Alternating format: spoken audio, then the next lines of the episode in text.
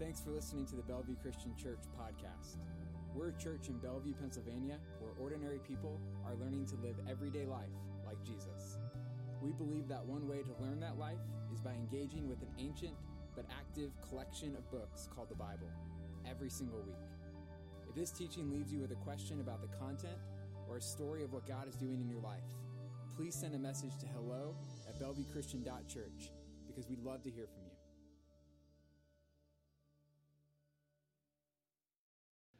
Well, good morning. I thought I'd start close to your heart, kind of hold those issues close to your heart. Some of you, especially, hold some of these issues very close to your heart. And so much so that you want to see justice come because these are areas of injustice.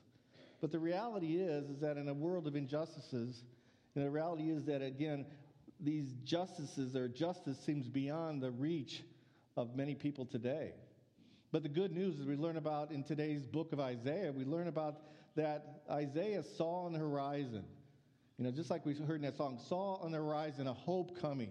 He saw the hope of a Messiah coming down the road, a Messiah that one day would lead the, the country, the nation, the world in righteousness and justice. Again, we're continuing this series called Longing for Advent. Longing for Advent. And what we're doing in this series is beginning to, to look at the advent of Christ. When we talk about advent, the word advent actually means arrival or coming. And so we're talking about, for one, the first coming of Jesus, uh, the first coming of God in the baby of Jesus, the, all the, the manger situation, the ma- manger setting, and all that. But we're also talking about the second coming of Jesus, where Jesus will come as a victorious king. And so what we're doing is looking through this ancient book of Isaiah and really looking using Isaiah to kind of examine or uh, to find some answers to some of our, our deepest longings. And we find in the book of Isaiah, what we've been finding is that Isaiah points to answers that can be found in both the first and the second coming of Jesus. And really, what we've done so far is our, some of the things we've done is, is look at the, the longing for presence. Last week, we looked at the, the longing for light in a dark world. Today, we're going to look at a longing for justice in what many perceive as a very unjust world. A little refresher again Isaiah is, a, is an 8th century BC prophet that was charged with speaking, or, uh, speaking both good news and bad news into the nation of Israel. And during his time, really things were looking pretty bleak because there was this king Ahaz who pretty much had turned his back completely on God. And because he had turned his back on God, because he has rejected his commandments, and it kind of created a dark situation in the kingdom, in the kingdom that he was king over, in the kingdom of Israel. He presented, he actually found himself in really a grave situation where he had all the enemies surrounding him, pretty much ready to attack him. And as we saw last week, though, in the midst of this dark time, this guy named Isaiah stands up and he gives this kind of an interesting little prophecy. He says, The people walking in darkness have seen a great light. On those living in a land of the shadow of death, a light has dawned. And if you've been with us the last few weeks, we know that the that light that he's talking about is really talking about the birth of a, of a baby, the birth of a child that we talked about a few weeks ago, the birth of Emmanuel, which means God with us, also known as Jesus Christ. And again, that's speculation, but you know, if we, we jump down a few more verses, we see that there's words that could only be descriptive of Jesus. Reading down about verse 6, beginning verse 6, it says, For to us a child is born, to us a son is given, and the government will be on his shoulders. And he will be called Wonderful Counselor, Mighty God, Everlasting Father, Prince of Peace. Of the increase of his government and peace there will be no end. He will reign on David's throne and over his kingdom, establishing and upholding it with justice and righteousness from that time on and forever. The zeal of the Lord will accomplish this. I mean, that's, a, that's an amazing, amazing description of the coming Messiah that really can only be ascribed to Jesus Christ. And all this, these words, these adjectives that are used in here, you know, we could easily unpack, spend weeks and weeks unpacking them, we don't have a lot of time left to do that. So today, what I want to do is just focus on the attribute of this king, this coming king, called his justice. We see that at the end of verse 7, where it says, He will reign on David's throne and over his kingdom, establishing and upholding it with justice and righteousness from that time on and forever. You know, it's easy to read a, a lengthy book like Isaiah, even a lengthy passage like we see here in, in chapter 9, and really just kind of skip over these words like justice and righteousness. But even if we were to skip over here, we'd likely encounter the word justice somewhere else. Because the word justice is actually, uh, the word justice, or one of its variants, is found in over 200 passages in the Bible. You know, in some passages you read, uh, it's translated justice. The underlying Hebrew is, is translated justice. Other places it's translated to uphold a cause, like upholding the cause of a widow. In some places it's coupled with the word righteousness, because righteousness and justice fit very well together. In fact, justice is basically, some people describe justice as doing the right thing. So we see all these, all these passages about justice. And one thing that we can be sure of in the midst of all these passages is that we, or at least the Jewish people, were called to be a people of justice. One passage that spells this out very clearly is in the, in the prophet Micah, where he writes, And what does the Lord require of you? To act justly, to love mercy, and to walk humbly with God. It's justice is a requirement. Now, the question is well, what does justice mean? What does it really mean? You know, in a world we just kind of throw that word justice out there without really know what it means. Now, I may be oversimplifying it, but a nice little basic, concise definition of justice is to give people their due. To give people their due. And we're talking about giving people their due. It can have both a, a, a, a, a negative format, a negative form, and a positive form. A negative form is just basically making sure that criminals, when they do something wrong, they get their due, they get their justice. That's kind of the negative form. And although we know that really what it describes is the civil uh, justice system that we have. And whether or not we, we, we like the way the justice system works, you know, we know that most of us know the benefit of it. We have to have a justice system, especially if, if, if we are somehow a victim of a crime or somebody we love is a victim of a crime. So we have the criminal justice system for a reason. So that's the negative form of justice. When we begin to think about the positive form of justice, we're kind of entering into this strange arena that would refer to as social justice.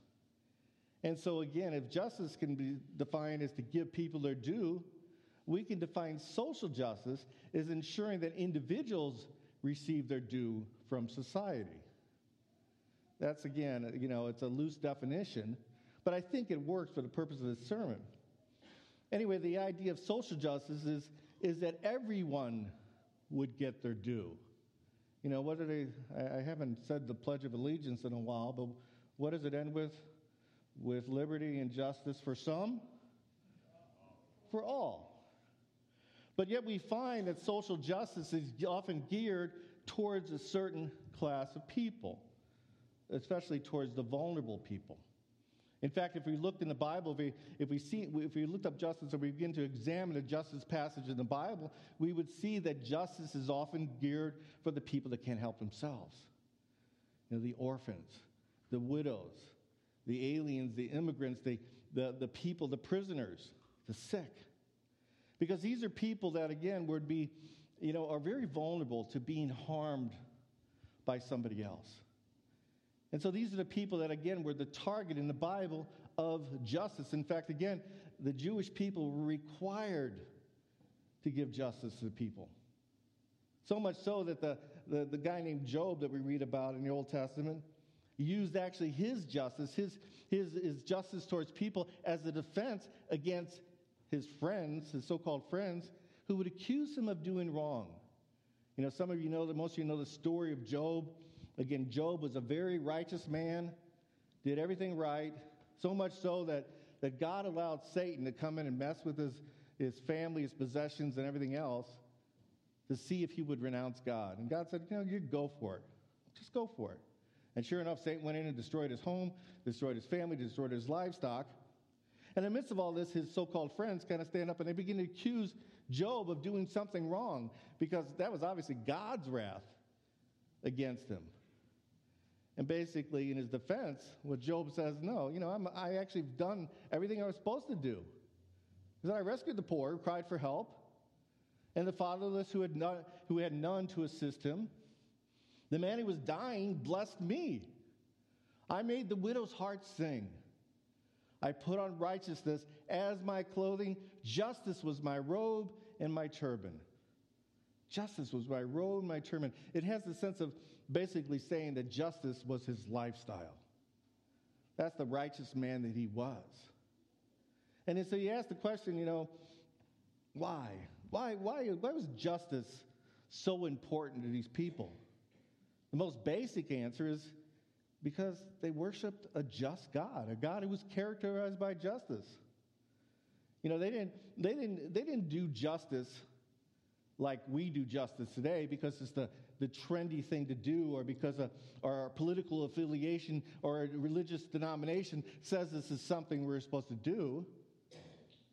No, they, they, they did it because, again, they worship a, a God who was characterized by justice. And there's dozens and dozens of passages that speak to the justice of God. A few of them are like this. A few of them include uh, Psalm, Psalm 33, where it says, The Lord loves justice, or righteousness and justice. The earth is full of his unfailing love.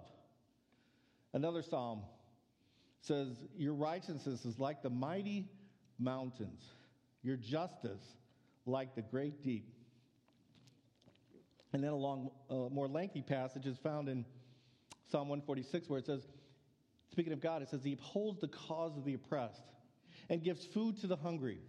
The Lord sets prisoners free. The Lord gives sight to the blind. The Lord lifts up those who are bowed down. The Lord loves the righteousness. The Lord watches over the alien and sustains the fatherless and the widow, but he frustrates the ways of the wicked justice. We serve an Old Testament, you know, they, they, they, again, they did justice because they served a God of justice. A lot of Old Testament passages speak of this. And again, because God was a God of justice and the people were made in the image of God, that meant that they were supposed to be people of justice. Now, some people today would argue and say, well, that's, that's nice, Chuck, but that's the Old Testament stuff. And we're a New Testament church. But we have to, if we do a little further examination, we see that again, New Testament was a theme, uh, I'm sorry, justice was a theme that was carried into the New Testament, especially by the words of Jesus. So much so that Jesus slammed the religious elite that we're not practicing justice at all. In fact, he writes, Woe to you, Pharisees, because you give God a tenth of your mint, your rue, and all of the kinds of garden herbs, but you neglect justice and the love of God you should have practiced the latter without leaving the former undone. Again, he's saying, you know, you did all the religious stuff right. You even gave a tenth of your income, tenth of everything that came in. You did all the good stuff, but you neglected the more weightier of issue. The more, the thing that's more important to me is justice. And then again, further on in the in, in, in, in the Gospels, you get this kind of this scary verse that I think all of us like to skip over. It's the verse where Jesus kind of suggests that the people that don't practice justice, are destined for hell. Matthew writes, Depart from me. You are accursed into the eternal fire prepared for the devil and his angels. For I was hungry, and you gave me nothing to eat. I was thirsty, and you gave me nothing to drink. I was a stranger, and you did not invite me in. I needed clothes, and you did not clothe me. I was sick and in prison, and you did not look after me. Whoa, man. I don't like that verse. So again, again, why do we practice justice? It's because we serve a God who is just. We serve a, a Lord who is just. And again, we are to reflect the justice of God, the justice of Christ. But really, I think the why goes a little bit deeper. A little bit deeper, because we're not only we're not only supposed to reflect the justice of, justice of God, we're supposed to help other people reflect God specifically reflect the image of God that they were robbed of because of sin. Now, it doesn't take, again, a genius to understand that, that sin tarnished the image of God in all people. Again, we were designed in the image of God. They have the attributes of God to be holy and righteous and just and all the other attributes of God. We were supposed to have the dignity and worth, a sense of real identity. But sin threw a whole wrench in that situation and again tarnished the image of God in all people. And so God is a God of justice. We're to be a God of justice. And so what we do is we partner with God. We are to be partnering with God to be able to, to come alongside people and to begin to help them align back their image with God. In other words, we are in the restoration business, is what we are. And so, what it means is that, again, justice is not just something we do, justice is a kingdom issue.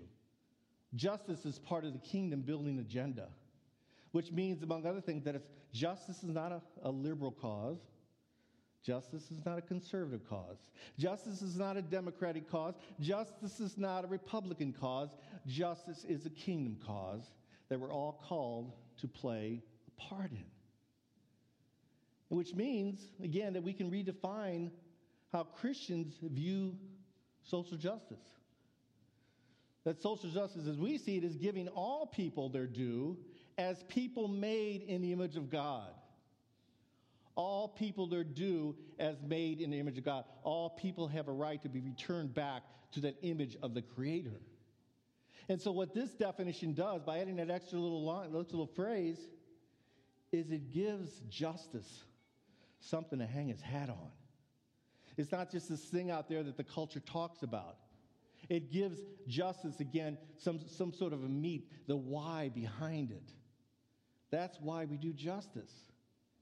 And again, that's a, that's a, that, what that means is that we don't go out there and just do things like, you know, having a cause to make sure everybody gets equal education or equal health care or, or, or rights or all that kind of stuff. Those are all good things that we should do. But those are just, taking care of those things they're just band aids. Those are the external things that the culture focuses on. Our aim is bigger than that. Our aim is aiming at the heart, aiming at the identity of people, and doing the work involved to restore people again into the image of God, or what some people would call the shalom of God, complete wholeness. That's the target that we're after. And again, that's a little bit different than I think culture would see it. And in fact, I don't even think most people in culture could give a definition. They might be able to give a definition of social justice, but it's hard to give the why behind social justice because if you're not attaching it to anything but God, it's just fluff. Fluff that's going to go away. Anyway, you may be thinking, well, that's a lot of stuff to take in. You know, Chuck, you give me a lot of reasons why, but but but how do you do justice? How how should Christians do justice? Not just why they do justice, but how do they do it? And I stand here today by no means as an expert on social justice. In fact, I didn't even want to give this sermon. I just really didn't feel qualified to stand up and talk about social justice. So I can't really tell you exactly how to do social justice, but I can leave you today with basically a couple things you don't do when you're doing justice, and maybe three things that you should do when you're doing justice. The first thing that you don't do is that you don't make social justice a fashion statement. I was reading an article, I was doing my research, and I came across an article that was entitled Social Justice Activism Has Become Another Fashion Accessory. This by, let me preface this by saying, this is written by a, a, a liberal Muslim. Just so you know, it's not written by a conservative. Okay? And he writes like a nose ring a contrived candid pose, and a retro photo filter, activism injects a desirable aesthetic into one's social media persona. But do we call decision, what do we call decisions to make made to look good? Fashion decisions. If your actions are truly about helping the less fortunate, why flaunt it? Those are tough words, but they're true words. Because we live in a age of social media and platform. Which means that the time it takes to upload a video or a, a photo to your Instagram or wherever you send that thing, you've got hundreds, maybe thousands of people ready to applaud you for your activism. And again, it becomes a, a self centered thing. And we're all guilty of it, even myself. I've loaded pictures up, you know, of me holding a, a baby in Mexico or doing a vacation Bible school in the Dominican Republic or even giving out free turkeys, you know, uh, on, on, outside we used to do. Some of you may, as a side note, some of you may remember about, I don't know, it was 10 years or so ago when we started, I don't remember, but we decided we were going to give away at least 150 or 200 frozen turkeys to people in the community that didn't have their own turkey, basically. You know, it was kind of, you could make a very good case that it was a justice cause. We were ensuring that everybody had a turkey, which was a good cause again. But the bad thing is that what I decided to do is to send out a press release let the news know that this is something really cool that Bellevue Christian Church is doing. And you should come and you should see what's happening here. And sure enough, they showed up. I think they interviewed me. You know, we were on the evening news. And again, to see what a cool church Bellevue Christian Church is. Without any consideration that the people that were standing outside for an hour to wait for a $10 turkey maybe did not want themselves on the evening news. See, in our effort to, again, to, to give justice to people, that justice was overshadowed by the injustice of exploiting somebody. So, again, don't use it as a fashion statement. Another don't, oh, I'm sorry, as Jesus says, be careful not to do your acts of righteousness or justice before men to be seen by them. If you do, you will have no reward from your Father in heaven. Or the message puts it very bluntly. He writes, Be especially careful when you're trying to be good so that you don't make a performance out of it. It might be good theater, but the God who made you won't be applauding. And so, again, that's a, the first thing you don't want to do. The second don't thing is don't allow the media to dictate your causes. You know, the media is about, again, promoting or, or at least um, giving news stories about the, the current hot topic cause. And they're very good at, at it. Of making sure that the current cause is at the front of your screen, on the computer, or on your the news at night, wherever you watch it, that that current cause is there. But those causes kind of jump around a little bit. Because usually what happens in a day or two, few days, depending on the cause, people get bored of one cause, and so they have to show another cause. Because again, they're about selling news. They're not about promoting causes, they're about selling news. And that's what they do. They don't want you to get bored. They got to keep the causes fresh on there. Now, the problem is, what happens is we allow ourselves at times to follow uh, the news media. Allow them to dictate the cause that we should be following at the moment. So when we find ourselves jumping around back and forth over and over to different different causes, depending on what's on the evening news that night. And when I thought about that, it reminded me of the game Whack-A-Mole. Anybody know Whack-A-Mole? Whack-A-Mole is carnival game, whatever. You know, the idea is you got these plastic moles jumping up, and your job is to hit them down as fast as they pop up, but as soon as you try to do it, another one popped up over here. That's what's going on with the news, and that's what's going on with many social activists.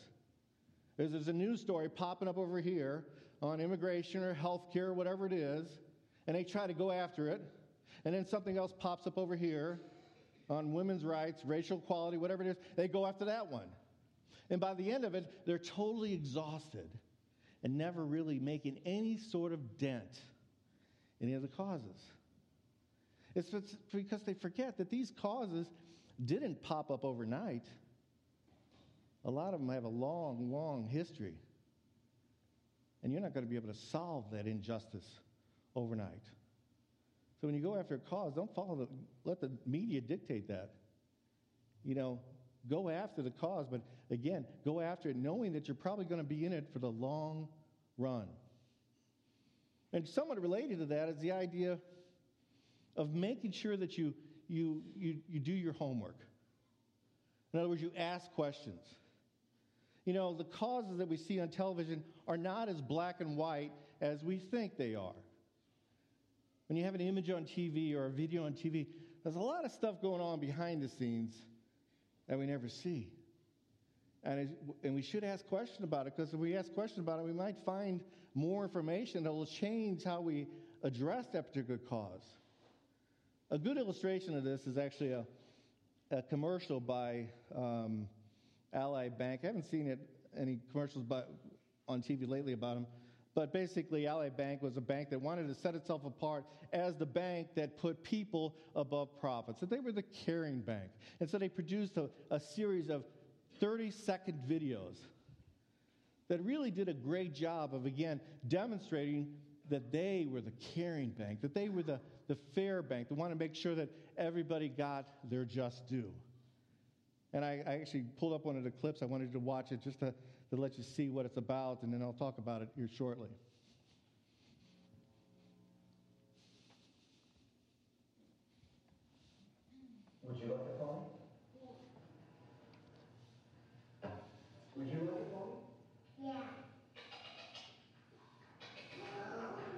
this is pretty neat. Yeah. You didn't say you could have a real one. We didn't ask. Even kids know it's wrong to hold out on somebody. Why don't banks? We're Ally, a new bank alerts you when your money can be working harder and earning more. It's just the right thing to do. Now, I heard some stickers there. You know, I don't know if the, the ad got pulled because maybe it was offensive to people. Who knows? But to me, again, it does a great illustration of saying, you know, eh, of tugging, of, of how media can tug at your heartstrings, can play you, so to speak.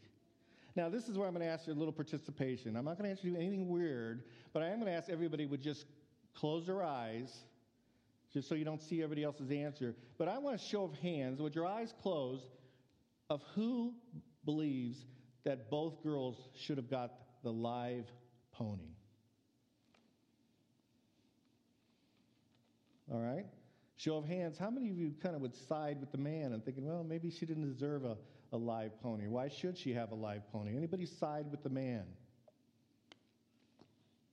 Mm-hmm. Go ahead, you can open your eyes now, but again, it's just what I thought. You had most people that were believing that the girls should both receive the live pony. They should both have access to that pony, right? That's the only right thing to do. But what if I said you were missing some information? You know, maybe, maybe what if I told you that the man had told the, uh, the, the, the, little girl, the first little girl's mother had told the banker that my girl is deathly allergic to horsehair. Should, should they both still get a pony? What if I were to say that, you know, they, they, they, the, the one, the first girl lived in an apartment and she had no way of being able to, to take care of this pony? Or what if I say she was actually, the first girl was actually a very wealthy girl and she had three ponies, but she didn't take care of them. In fact, she might have even abused them. Would that change your decision at all? You know, or what if I, what if it wasn't uh, talking about a plastic pony and, and a real pony, but it was talking about a plastic gun and a real gun? Would that change your mind? Now, I don't have answers.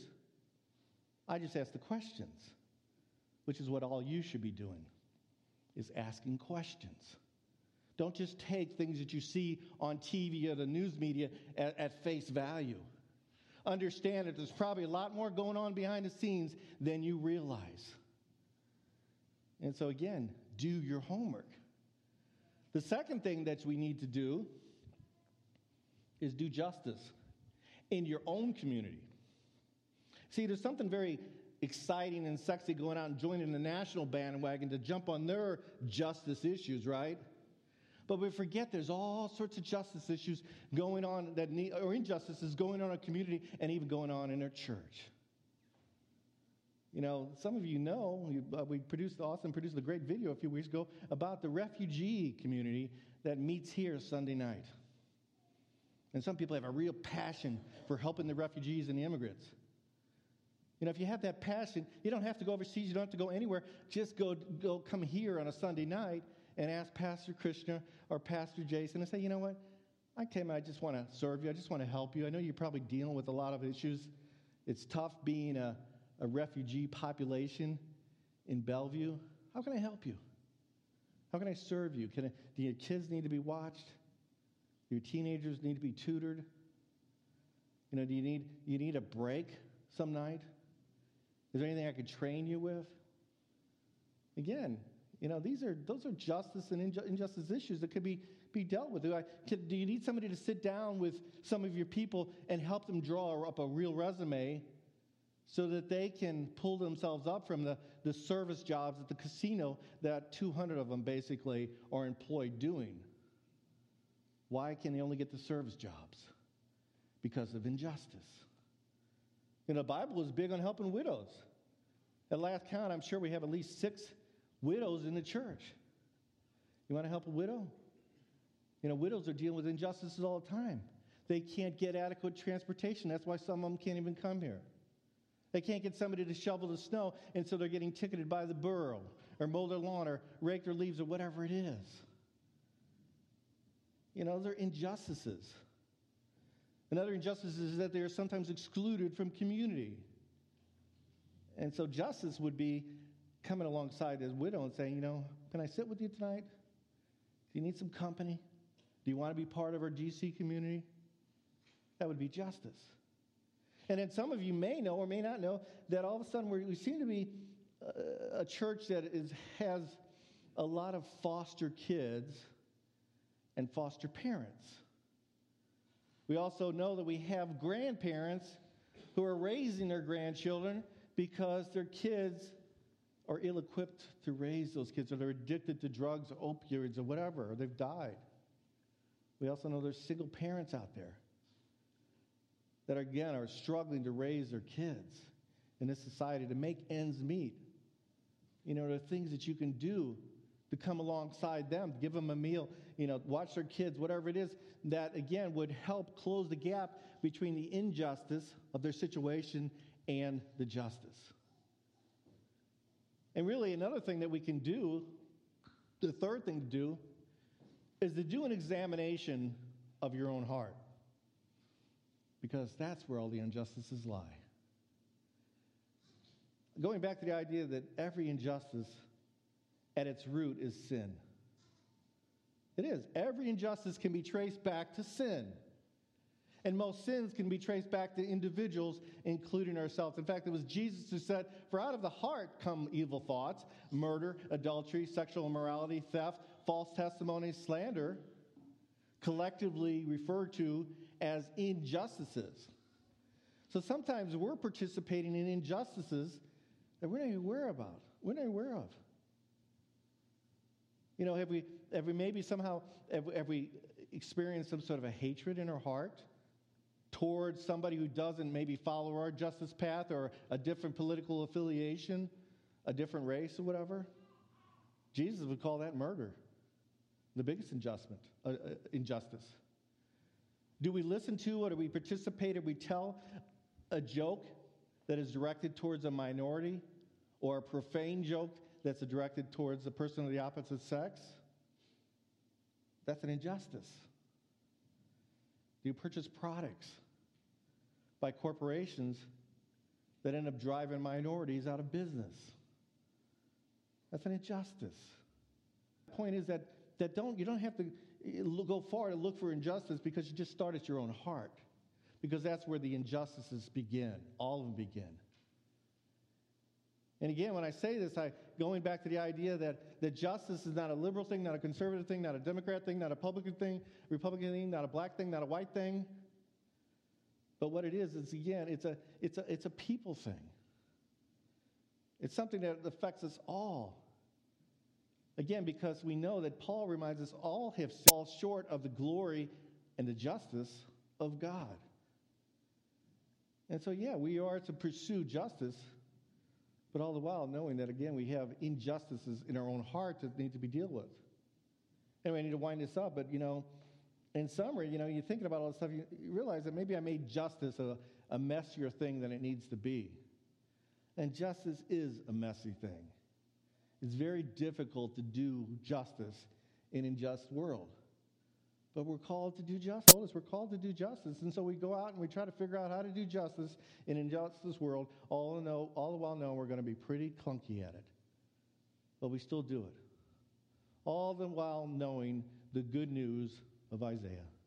The good news that one day a king will come, and that king, he, Jesus, will reign on David's throne and over all his kingdom, establishing and upholding it with justice and righteous from that time on and forever. Let us pray.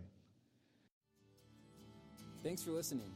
If that teaching moved you or left you with questions, let us know by sending a message to hello at bellevuechristian.church.